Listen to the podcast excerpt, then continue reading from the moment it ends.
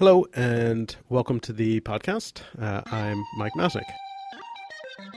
The world is increasingly technological, so we have better get methodical. Bringing precision to critical digital journalism with the singular vision of a modern monocle. Stopping the copyright bullies from pulling the wool on us. Facing and taking on all the blatant patent trolls. Document the ways that they aim to take control. Scrutinizing through their lies and make them fold. If we don't stand up to them, someone will get hurt. To grab a shovel and To grab a shovel and dig. Uh, we have talked plenty over the past few years or so uh, about some, well, I would say really, really questionable policymaking decisions uh, by the EU, mainly uh, directed at the internet. Uh, many of these seem to be the EU wanting to, in some ways, get back at the big American internet companies, uh, but really only seem to have the end result of locking those big American internet companies into their somewhat dominant positions. Uh, most concerning of all about the impact of all of these different regulatory approaches, to me at least, has been their impact on free speech. There was the GDPR, which certainly does have some good aspects in terms of trying to put some greater control and transparency over user data, but which has created all sorts of free speech questions and problems uh, with a codified right to be forgotten. Uh, then there's the EU Copyright Directive, uh, which is still being negotiated and debated, and that will create, among other things, uh, almost certainly uh, a system that, while it claims not to, uh, will in effect demand mandatory filters that will almost certainly block protected speech as well. Uh, but the impact of both of those may actually be nothing compared to the next great EU regulatory innovation, uh, known as the EU Terrorist Content Regulation. Uh, once again, here, the idea behind it seems fairly straightforward. Uh, EU regulators are annoyed or worried uh, that some terrorist groups have used the internet to spread their message and want rules to uh, effectively outlaw that. But at least to me, the rules are pretty crazy, uh, requiring companies to take down content within an hour or face huge penalties, while also figuring out how to block the same content from ever reappearing. Uh, and this new rule will apply even to companies that have no real presence in the EU, but will require them to magically have a representative uh, in the EU to handle these kinds of requests. Uh, it goes beyond that as well in many different ways, but it's a very concerning development to me. And so we've brought back uh, two of our favorite experts on ways in which regulators are uh, destroying free speech on the internet, uh, and they are Daphne Keller uh, from Stanford's uh, Center for Internet and Society and Emma Llansó from the Center for Democracy and Technology. Uh, welcome back, both of you. It's great to be back. Um, yeah, I, I, wish that we weren't always talking about um, regulations that were destroying the internet, but but uh, um, I'm glad to to have you guys on. Uh, so let's start with what exactly is in the terrorist content regulation, and I, I know it's been worked on, and there are changes being made and and differences along the ways. But can we get just sort of a basic overview of what it, it includes? Emma, you want to take that one? Oh, sure. Um, so the, there are a couple of key ways that the terrorist content regulation is looking to limit the spread of what they call terrorist content online. Um, the definition of terrorist content is really quite broad. It includes things like incitement to terrorist activities, but also kind of a much broader category of glorification of terrorist activity, as well as um, information that kind of might aid in the commission of a terrorist attack. Think bomb making materials or um, you know instructions on how to drive a truck into a crowd of people or other you know actual kind of terrorist events that that Europe has been grappling with. Um, and this definition comes from a regulation or a directive that the um, EU passed back in 2017 that has at this point only been implemented into law in about half of the member states of the EU, which means that it's a relatively novel definition that goes a lot farther than a lot of definitions around terrorist content um, in previously, you know, written out in law. And it also means that we're not exactly sure what the full kind of scope and impact and interpretation by courts of, you know, what is the speech covered here will actually be. So you take this very broad definition of terrorist content um, and then empower so called competent authorities in the member states to do a couple of different things. The first, which you already uh, referenced, Mike, is this new kind of legal order um, that a competent authority, which could be a law enforcement agency, maybe an administrative body or a court, but possibly just the police force, um, to be able to send an order directly to a content host um, saying this material is, we have decided unilaterally, terrorist content, and it has to be removed within one hour. Um, there are, you know, provisions put into the law about potentially getting more information if you're the content host about like what's the nature of this content what are the justifications but the emphasis is on respond to this order from the police within one hour. Um, there's also the provision for what are called referrals. Um, so again from a competent authority potentially law enforcement uh, where instead of a sort of quasi court order in which no court has been involved you get just a sort of a notification from law enforcement that they've found material on your platform that law enforcement thinks violates the content host's terms of service. Um, perhaps they also think it violates the law, uh, but in any case, the the standard that's being called on to be applied to this speech is the, the privately developed terms of service of the platform. Um, so this kind of process really has this blurring of that line between illegal content or allegedly illegal content mm-hmm. and content policies determined by the companies. And then the third piece, and, and there's a lot more to talk about about each of these, but the third big piece is this potential requirement for content hosts to use proactive measures or upload filtering by another name. Um, take some kind of step to ensure that content that has been notified to them by these competent authorities doesn't reappear on their platforms. Pretty much the only way to do that is by some kind of filtering and um, you know either scanning all of the material that is uploaded or reviewing it by hand, which is you know, frankly impossible. Um, and how, giving the kind of the authority to uh, these you know uh, law enforcement bodies to sort of decide when and how different platforms will need to use some kind of filtering mechanism and potentially even saying, no, you have to use this particular sort of filter or this particular kind of proactive measure. Right.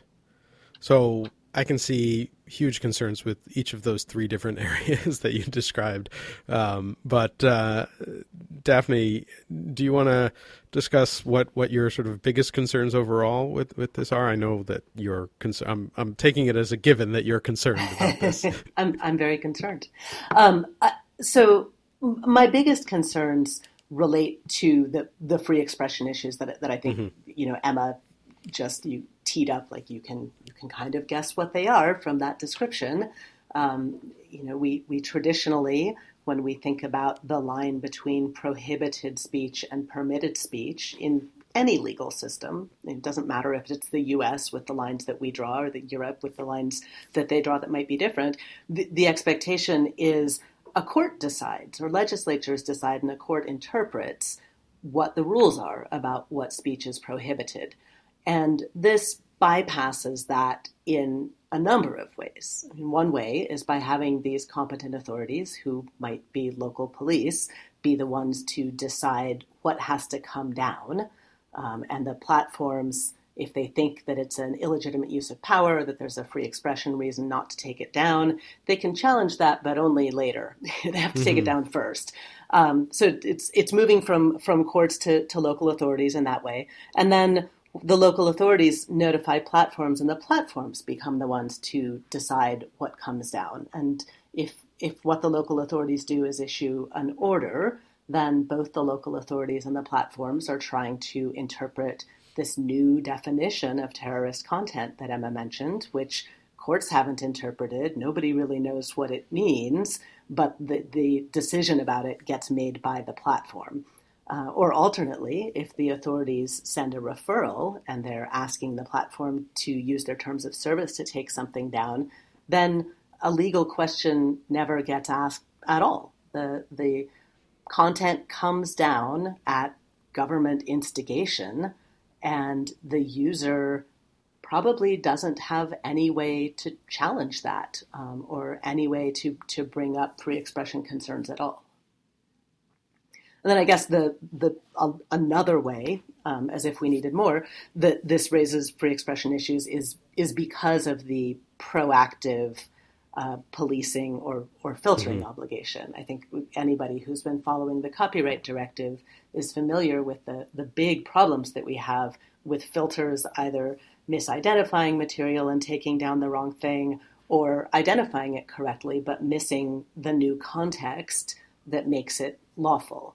And in the terrorism context in particular, context matters a ton a video that maybe was used by ISIS for recruitment can appear in like a bit for bit identical copy being used in counter radicalization efforts by civil society groups or in news reporting or in education and research. And so uh, the chances of a filter taking down something that's legitimate and important speech, I think, are even higher here than they are in the copyright context. Yeah. So, with regards to, well, let me ask a, a couple different questions, but let me start with, you know, what what is the the reason behind this law? Like, what what are they presenting some evidence that um, there has been some, you know, massive increase in terroristic behavior due to content on the internet? Is is that is that the impetus behind the law? So it's it's funny this sort of long preamble language to the the commission's draft says several times that it is sort of known that terrorist content on the internet uh, contributes to radicalization and, and makes people unsafe. And it, it's understandable why the people who drafted this law are incredibly concerned about that. I mean, they, they've experienced terrifying, violent incidents, most recently in Strasbourg, um, very very close to home for the drafters, um, and and so that you know they're they're very they, they want to put a stop to it, and it's it's understandable. I think how people would um, assume that if we can just get this bad content off the internet, then that would that would make everyone safer. Um, but if you look at the security research by people who are experts in radicalization, that's not really what they're saying. Hmm. I mean, you can you can find an expert supporting any perspective, but there was um, a literature review that came out in 2017 that said that more than half of the empirically based publications had concluded that measures like purging content from the internet were sort of useless at best and, and dangerous at worst. So I think there there are a lot of and I can go into why that is if, if that's useful. But um, there there are a lot of reasons to question whether the very understandable security based motivations for this law are actually grounded um, in in research and in, in empirical evidence. One of the other justifications that we hear um, sounds a little bit like the kind of going dark concern that we'll also hear mm. a lot in US debates about law enforcement not having, or security services or intelligence services not having access to the information they need to stop attacks. And partly that comes in on the kind of online content and social media side of things when you see the very large platforms taking substantial increased efforts to remove content, to remove accounts, to kind of use their own version of um, filtering to, to keep material off of their platforms. The, the activity goes to other services. Um, and so, one of the big, and it, it's harder to track when it's happening, certainly on private encrypted messaging services, but even just when it's kind of spread out and distributed across lots of little services um, or much smaller services uh, across the web. And so, one of the explicit arguments that we hear from um, commission staff, from members of parliament who are now considering the bill, is that they explicitly want this to cover the smallest of the platforms. They want these kinds of orders and referrals and proactive measures to be something that can be ordered to a JustPaste.it or you know mm-hmm. another kind of small platform that suddenly becomes an inadvertent you know locus of activity for people that security services think are involved in terrorist activity. So that's one of I think something that that dis- maybe distinguishes the discussion around the terrorist content regulation from some of the other talks around tech regulation, where it's very much a focus on the biggest of the big platforms and you know can we just restrict a, a regulation to google and facebook kind of talk that is really not that's that's very much at cross purposes with what I think the commission is trying to accomplish here, which is very much a, a whole of internet or at least whole of content hosting sort of approach. I mean, it's striking. It, it's striking how many times the word "all" appears in the commission's draft. we want to reach all the hosts, and and they want to reach jurisdictionally anybody who offers services in the EU. Um, you know, which is similar to the, the GDPR's jurisdictional provision. Right. It's, it's very um, definitely intended to reach outside the borders of the EU and to reach very small platforms. I mean, it, it, it's striking to me that the argument that you just presented that they are using for why they're doing this actually seems to be an argument against this whole approach, right? I mean, if the big platforms are taking the content down and it's just spreading to harder and harder places to find, and that is upsetting law enforcement, why not stop pressuring the companies to take the content down so that law enforcement can watch it on the big platforms, you know, where they can actually do something about it and, and make use of the the content as sort of open source intelligence. Which is definitely something that some people in law enforcement think is the right approach. I mean, mm-hmm. um, it's relatively rare that this is out in the public, but you know, every now and then mm-hmm. you'll you'll see conflict between one law enforcement agency saying take this down and another saying, hey, wait a minute, we were trying to monitor this, guys, don't take it down. Um, and that's you know that's one of these empirical questions about security and, and what approach is going to make everybody safer that nobody's really trying to answer.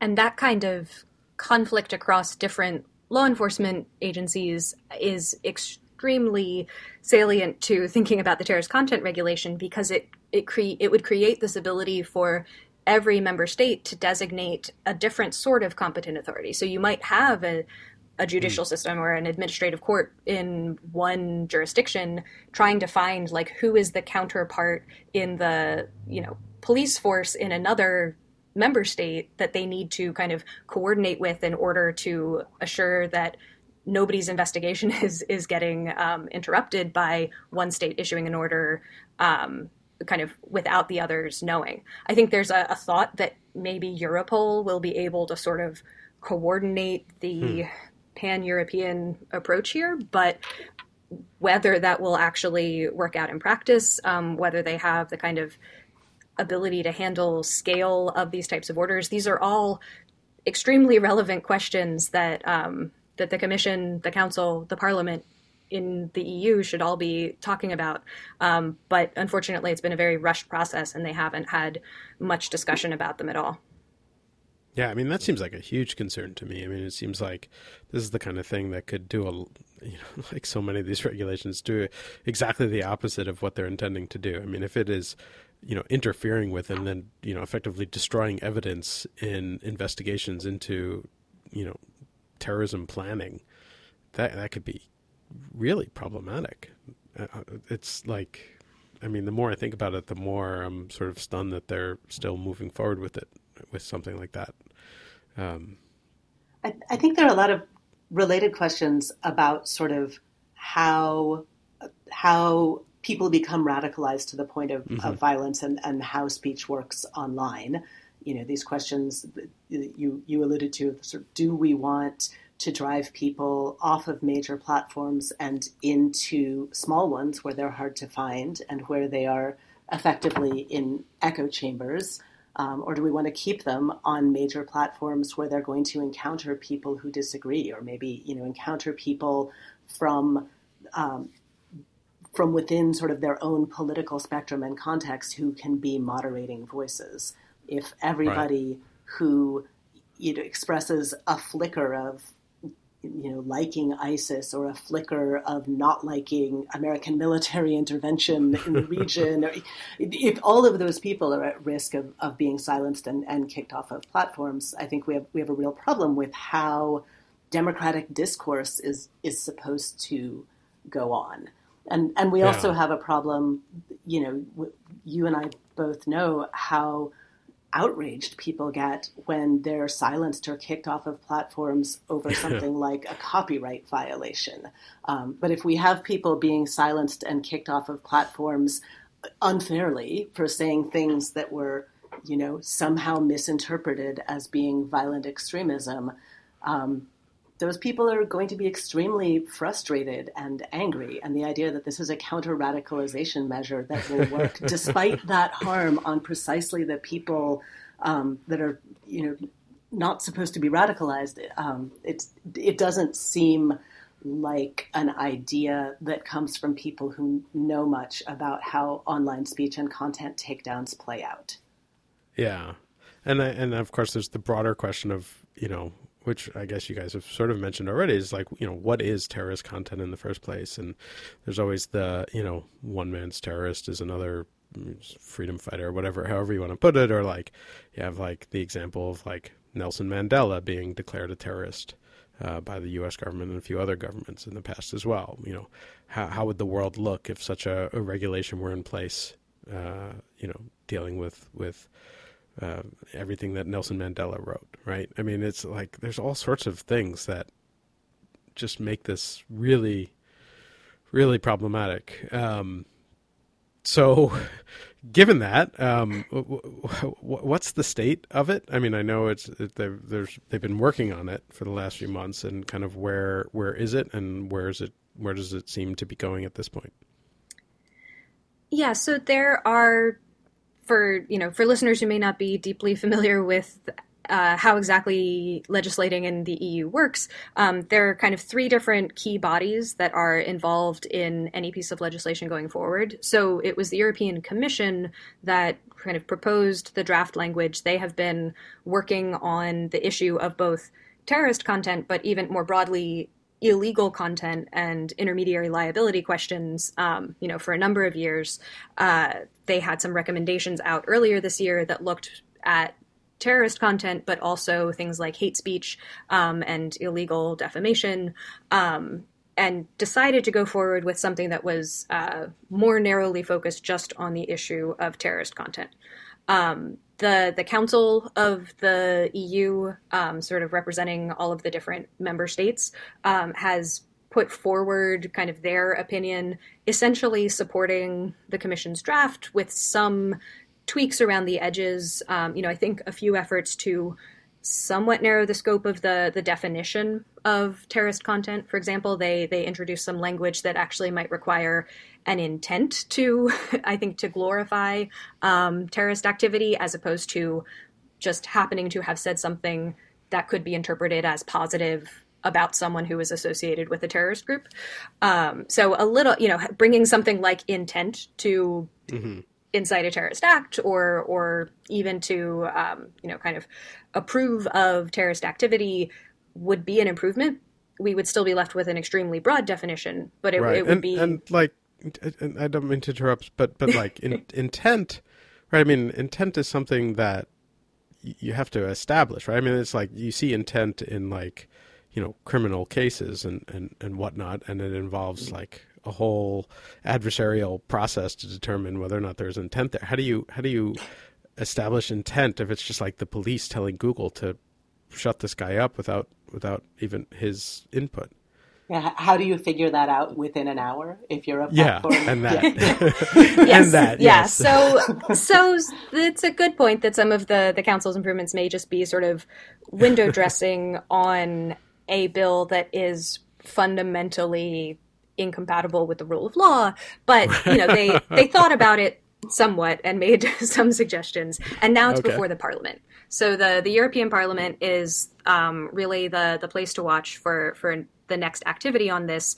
Um, I think there are three different committees who are going to be involved in the discussions around it: the um, the Civil Liberties Committee, the Culture Committee, and the sort of Single Market Committee, because um, they do recognize mm. that as a question about regulating the digital single market and sort of all online content hosting services, um, this will certainly have an economic impact, um, Right. not only on on big and small uh, U.S. companies, but obviously on European content hosts themselves.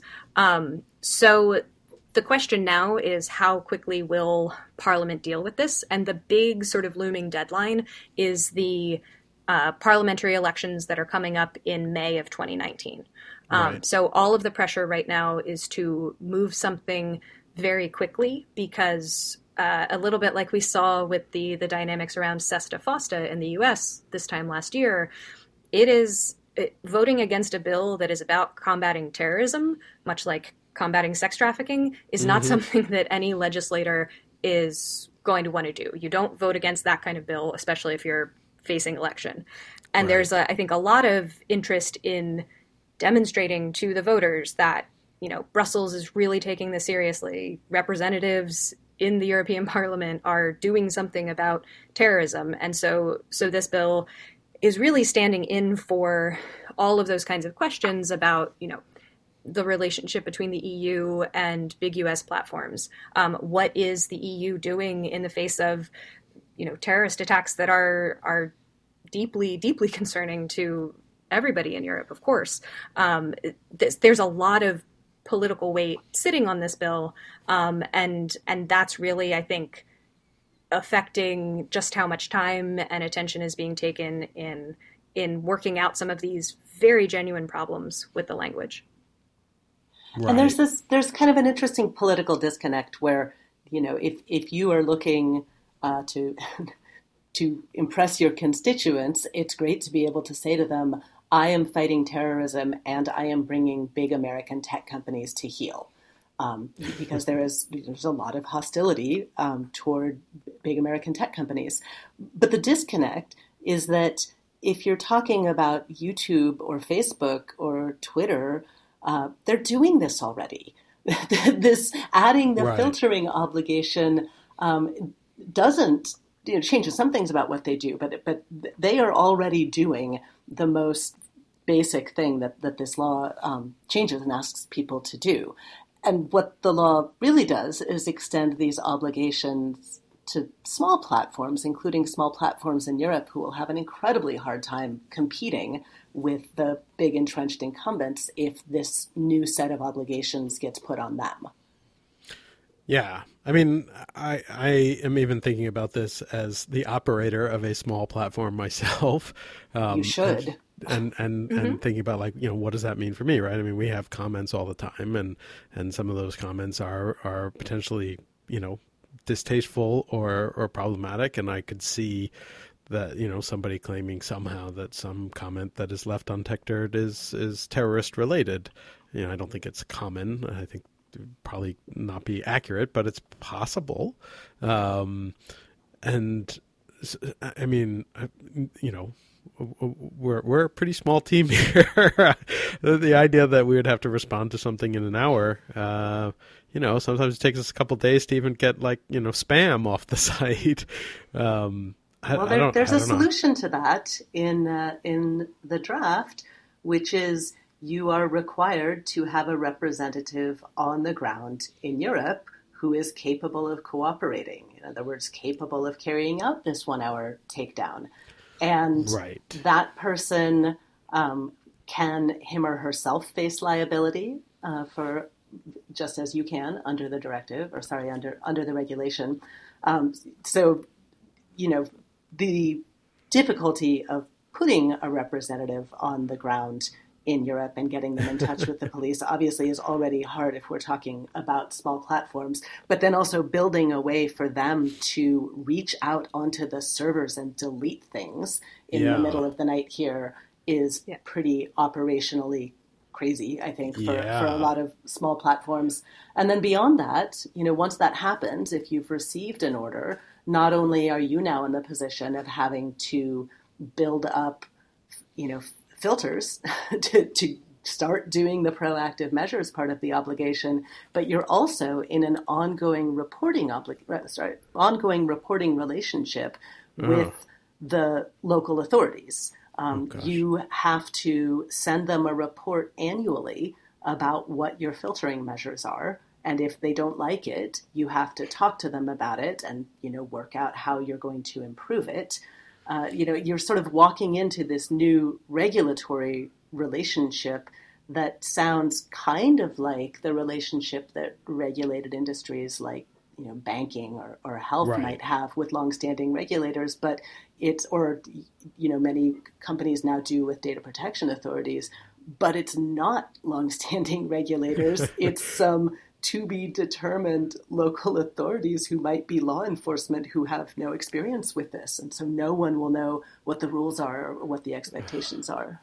I, mean, gosh, I, I mean, you know, I could certainly see like some sort of business springing up of you know representatives for smaller platforms, and and you know, like we've dealt with this with like the GDPR, where there's like this mm-hmm. whole crew of people in Europe who will now sort of you know help you with your GDPR stuff. And but but you know it's one thing to have that and another thing entirely to then give that person access to our servers yeah. to to delete stuff you know uh, within an hour. And uh, um like I'm, I'm left speechless.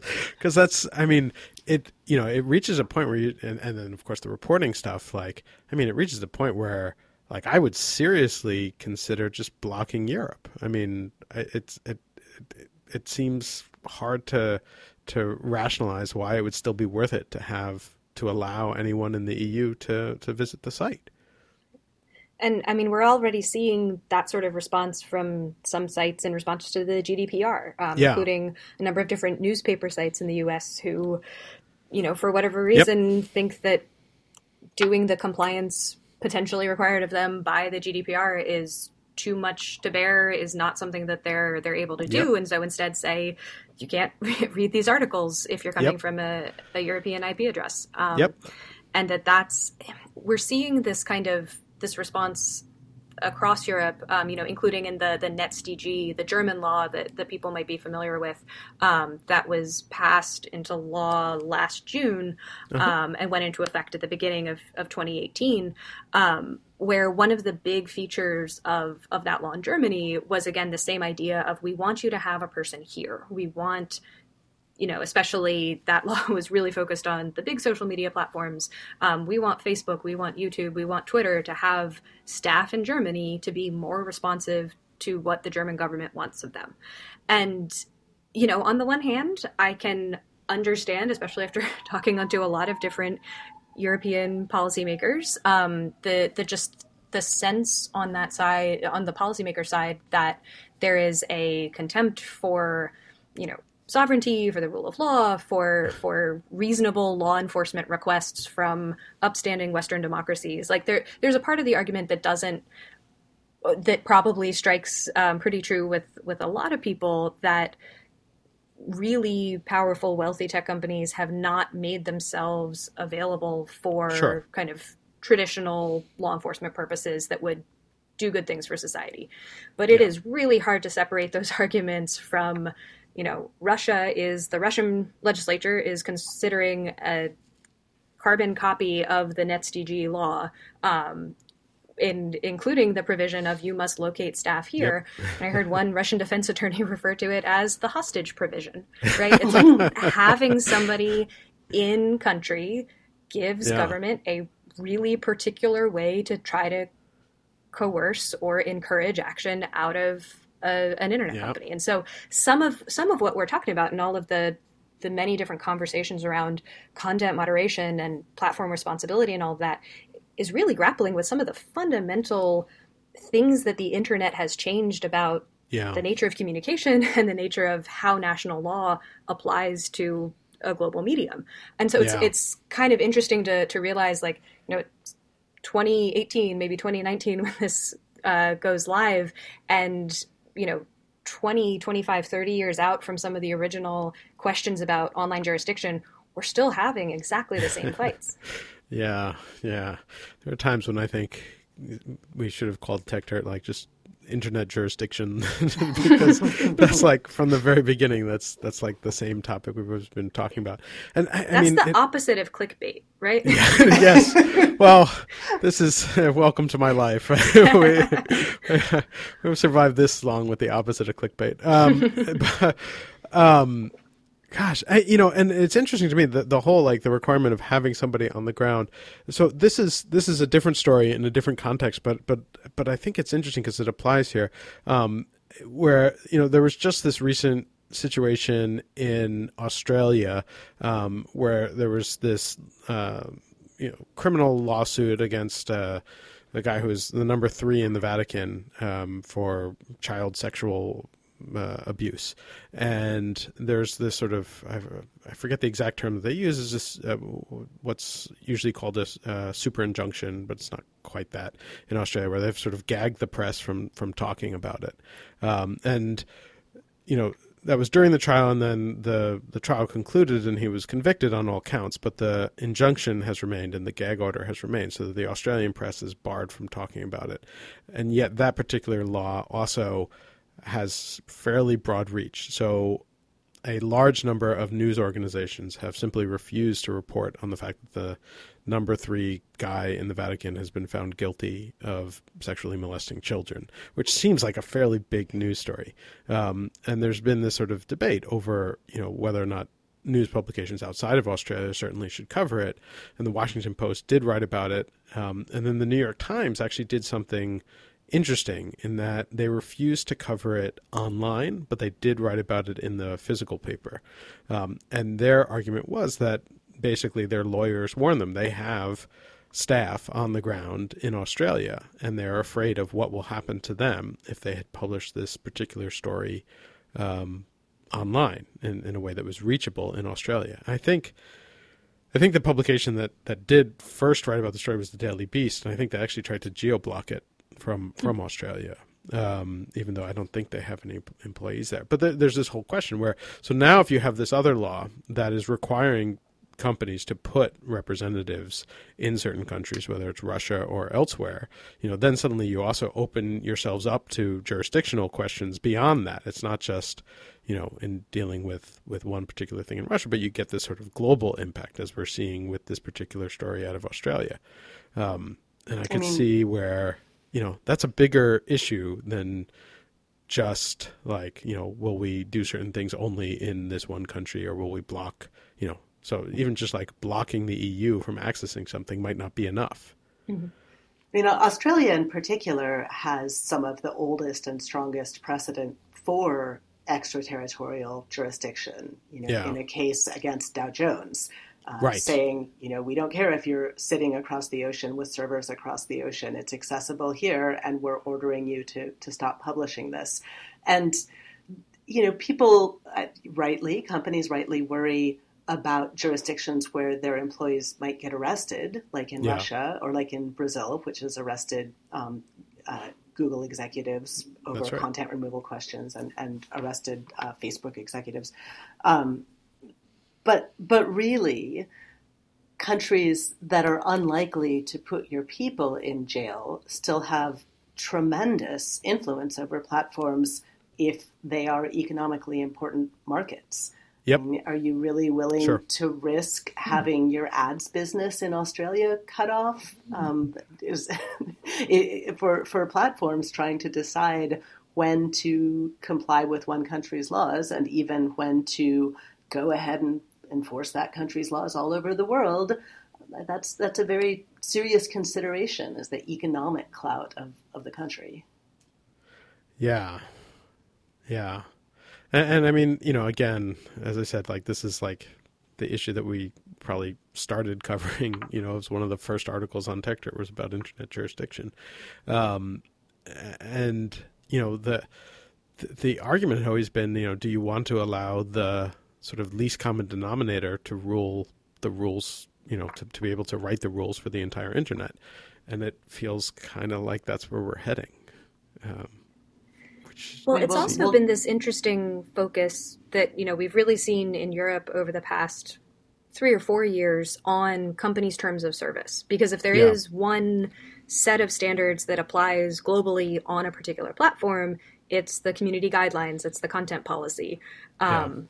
And that's so it's been interesting, deeply concerning, but also intellectually interesting to watch, you know, different law enforcement agencies and Europol um, come up with these programs where they are explicitly relying on what the content policies are because right. if you know they clued in as many people have that if you can get a platform to agree this violates the platform's terms, then you get worldwide takedown. You don't have to have yeah. fights about does the order from this particular court extend outside of those national boundaries. You get your global removal order, and the company is the one, you know, enforcing it on your behalf. So that's the really interesting kind of blurring between government interest in having their laws apply in their country and outside of their country, and what companies kind of have the freedom to do to set their own content policies, which is why I think you see um, people like the the UN Special Rapporteur on Free Expression, um, David Kaye, kind of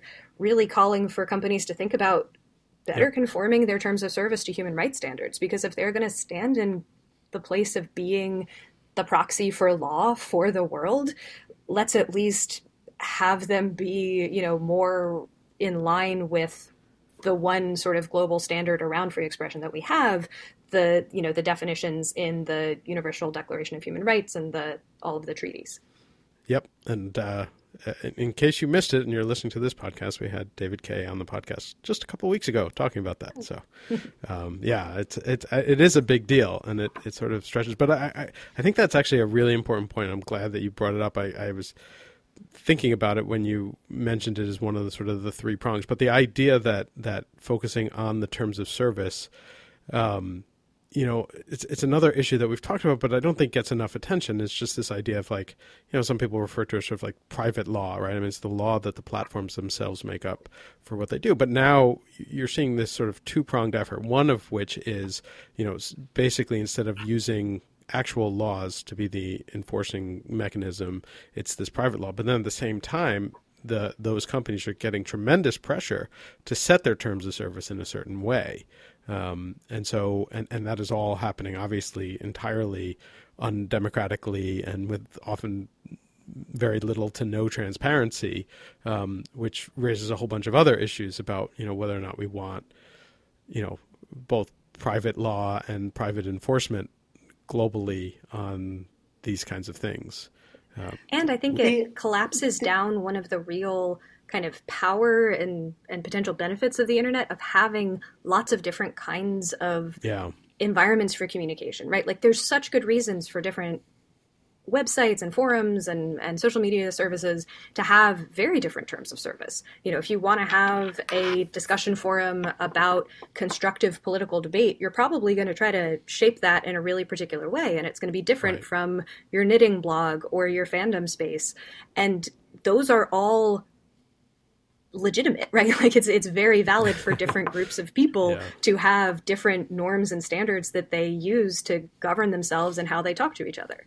But if you start taking laws that say, you know, these are going to apply to every platform from, you know, the global giants to the tiniest platforms and in all cases law enforcement can ask you to take things down according to your terms of service, it really upsets that dynamic and and starts foreclosing the kind of the experimentation and the you know platforms that are different for very good reason um, and and kind of as you were saying forces people towards kind of one standard whether that's lowest common denominator yeah. or you know upholding human rights law it's still a a real reduction of the potential diversity of of places for speech and association that the internet is really all about the yeah. other thing that moving the takedowns into the terms of service realm and away from law does is it short circuits individual internet users' rights to assert their free expression rights. You know, mm-hmm. if, if the situation is the police come and force a platform to take down your speech, then you have a, a, right against that under human right instruments or under the First Amendment in the US, and you can challenge that state action. Um, but if the situation is that a platform voluntarily took something down, then you, in most places, don't have a right against that and, and you don't get to challenge it. And so, if, if what the platforms are doing is basically accommodating the state by mm-hmm. amending their terms of service as the regulation requires and then honoring police takedown requests but enforcing it via their terms of service, you get in a situation where there's no meaningful right to challenge speech suppression that initiated from the government in, in many different ways. And in both the, the terrorism regulation and the Audiovisual Media Services Directive, which is um, in the process of being implemented into national law, there's an idea that uh, people whose speech is taken down on legal grounds will have some kind of right to challenge that. This is much clearer in the AVMSD and much hazier in the terrorism regulation. But even if they have a right to challenge takedowns that are based on enforcement of national law, that won't be useful if the right. law, meanwhile, gives the platform every reason to say, oh no, this was because of our terms of service. Yeah. No, that's a that's a big deal. I mean, the, uh, the more so I let much. you guys talk, the, the more the, the, worse this gets.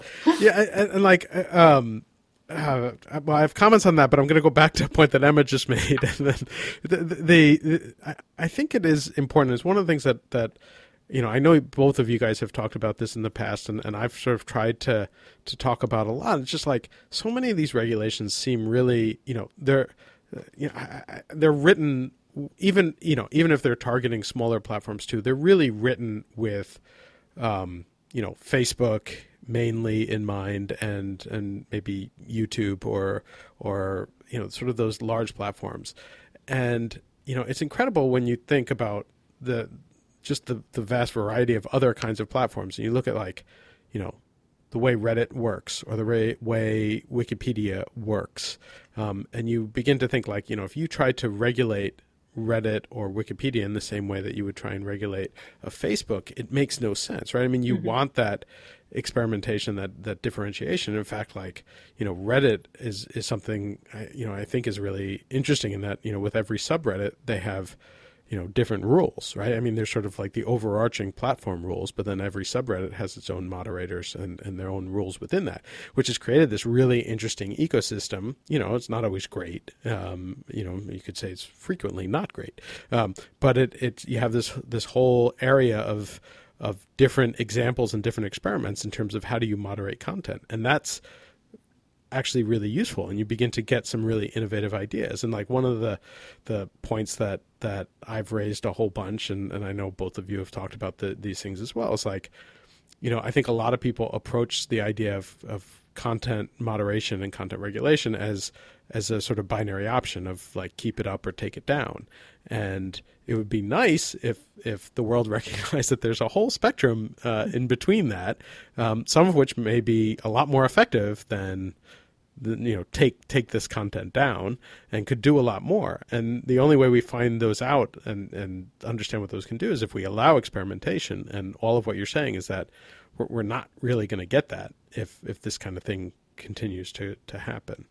Um, yeah this kind seems... of regulation really presumes the sort of top down you know single content policy yeah. across a platform enforced in a centralized way.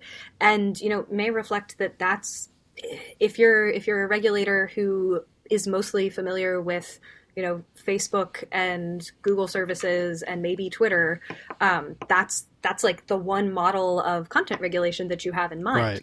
And so I think one of the the challenges for you know for those of us in the internet free speech community um, is is getting that message out about the fact that the internet is so much broader than that. It supports so many yeah. different kinds of services and that there's some really good ideas out there and really effective experiments at how to do content moderation. And you know they almost never involve top down yeah. enforcement because doing that at scale really doesn't work particularly well as we've seen yeah. you know countless examples of from some of the biggest platforms. Yeah. Yeah. Um ah yeah, this is. I always enjoy talking with both of you, but this this one, this, this is frustrating to me because this topic is is really bugs me. Um, I'm, just, I'm, just, like uh, I, I it, it, it, it, it obviously has partly left me speechless, and but also made me very angry about about the way these things happen, and and the fact that like people, the regulators always seem to rush into these kinds of, you know, do something um, solutions that don't that that aren't solutions at all and and create all these other problems. So I, I, know that you guys have both sort of you know you've been working on this issue and you've been talking to people in Europe. I mean how responsive are they to to these kinds of concerns when you're raising them well, silence. The, yeah. uh, Emma has talked to more more lawmakers than I have, so I, I, think she she should speak to that. But on the civil society side, I think everybody's tired, right? Like everybody yeah. just went through a long bruising fight with the copyright directive, or right. still in a long bruising fight over the copyright directive. And this one just feels like it has so much political momentum and it's so much the same issues and it's so much harder to counter as a messaging matter because who wants to, um, you know, who wants to defend terrorist content, you know, who wants to be against a law right. to, to make people safe. Um, and and so I think on, on the civil society side, there's there's a little bit of um, just just ti- understandable tiredness, unfortunately. Yeah, and I think with a lot of folks on the the kind of regulator side, I mean, one I get this feeling that there's just sort of a lot of pent up regulatory interest in the internet, right? It is, mm-hmm extremely important to every country's, you know, economic and communication systems. Everybody is really focused on what will happen on social media before, you know, my next election. There's, I mean, the level of concern about the, you know, uncontrolled nature of online communications is, uh, you know, I've never seen it higher. Um, so I think that in general is is fueling a lot of the scrutiny. There's of course the dynamic of Europe and the big uh, content platforms um, from the U.S. that is going to be motivating a lot of this. But what I the most effective arguments that that we see um, are when we can really kind of draw out the consequences for different voices that are going to get silenced. The fact right. that there's just not a great evidence basis for a lot of these things. You know, you look at the the regulation, the part of the regulation around removal orders that have to be complied with within one hour of being notified. You know, it's it's an arbitrary clock that stops and starts whenever law enforcement happens to see a post and send it. You know, it's it's not right. a it's not even tied into within an hour of upload, which would create a whole other set of problems. You know, that that's a very aggressive right. filtering mandate, but at least there's a little bit of a logical argument there of you must, you know, catch it and and nip it in the bud before it ever has a chance to be seen by anybody. And and that's actually an argument we've been hearing a lot of the companies kind of putting out as they're doing more transparency reporting, they really emphasize the number of you know pieces of content or accounts that they themselves catch with their own automated systems um, because you know that at least is again if a very problematic set of arguments it's it's an argument that has some logical consistency to it if you just talk about like as soon as somebody decides to flag this post from 4 years ago that 50 people ever have looked at and send it to a platform all of a sudden it's an emergency all of a sudden it has to get taken down immediately there there's just no kind of rational link there to even have right. a conversation about thoughtful policymaking. So, you know, I think there's there there's been more in just like the past few weeks, you know, starting in some of the conversations in December around the council's discussion, where we've seen more countries voicing concerns about this regulation than we mm. had before, where it seemed like it was just a sure shot it was going to be kind of unanimously sent along. So we're starting to see some dissension in the ranks, some different members of council, members of parliament saying, you know, we actually have to think about this really carefully. This is a pretty big, substantial change to how online content hosting would function that we're considering. So that's a good sign. Um, I think there is definitely opportunity to try to make the points um, to the regulators and you know to coordinate with civil society, with academics, which are um, you know uh, tend to be really a lot more present in some of the the EU debates.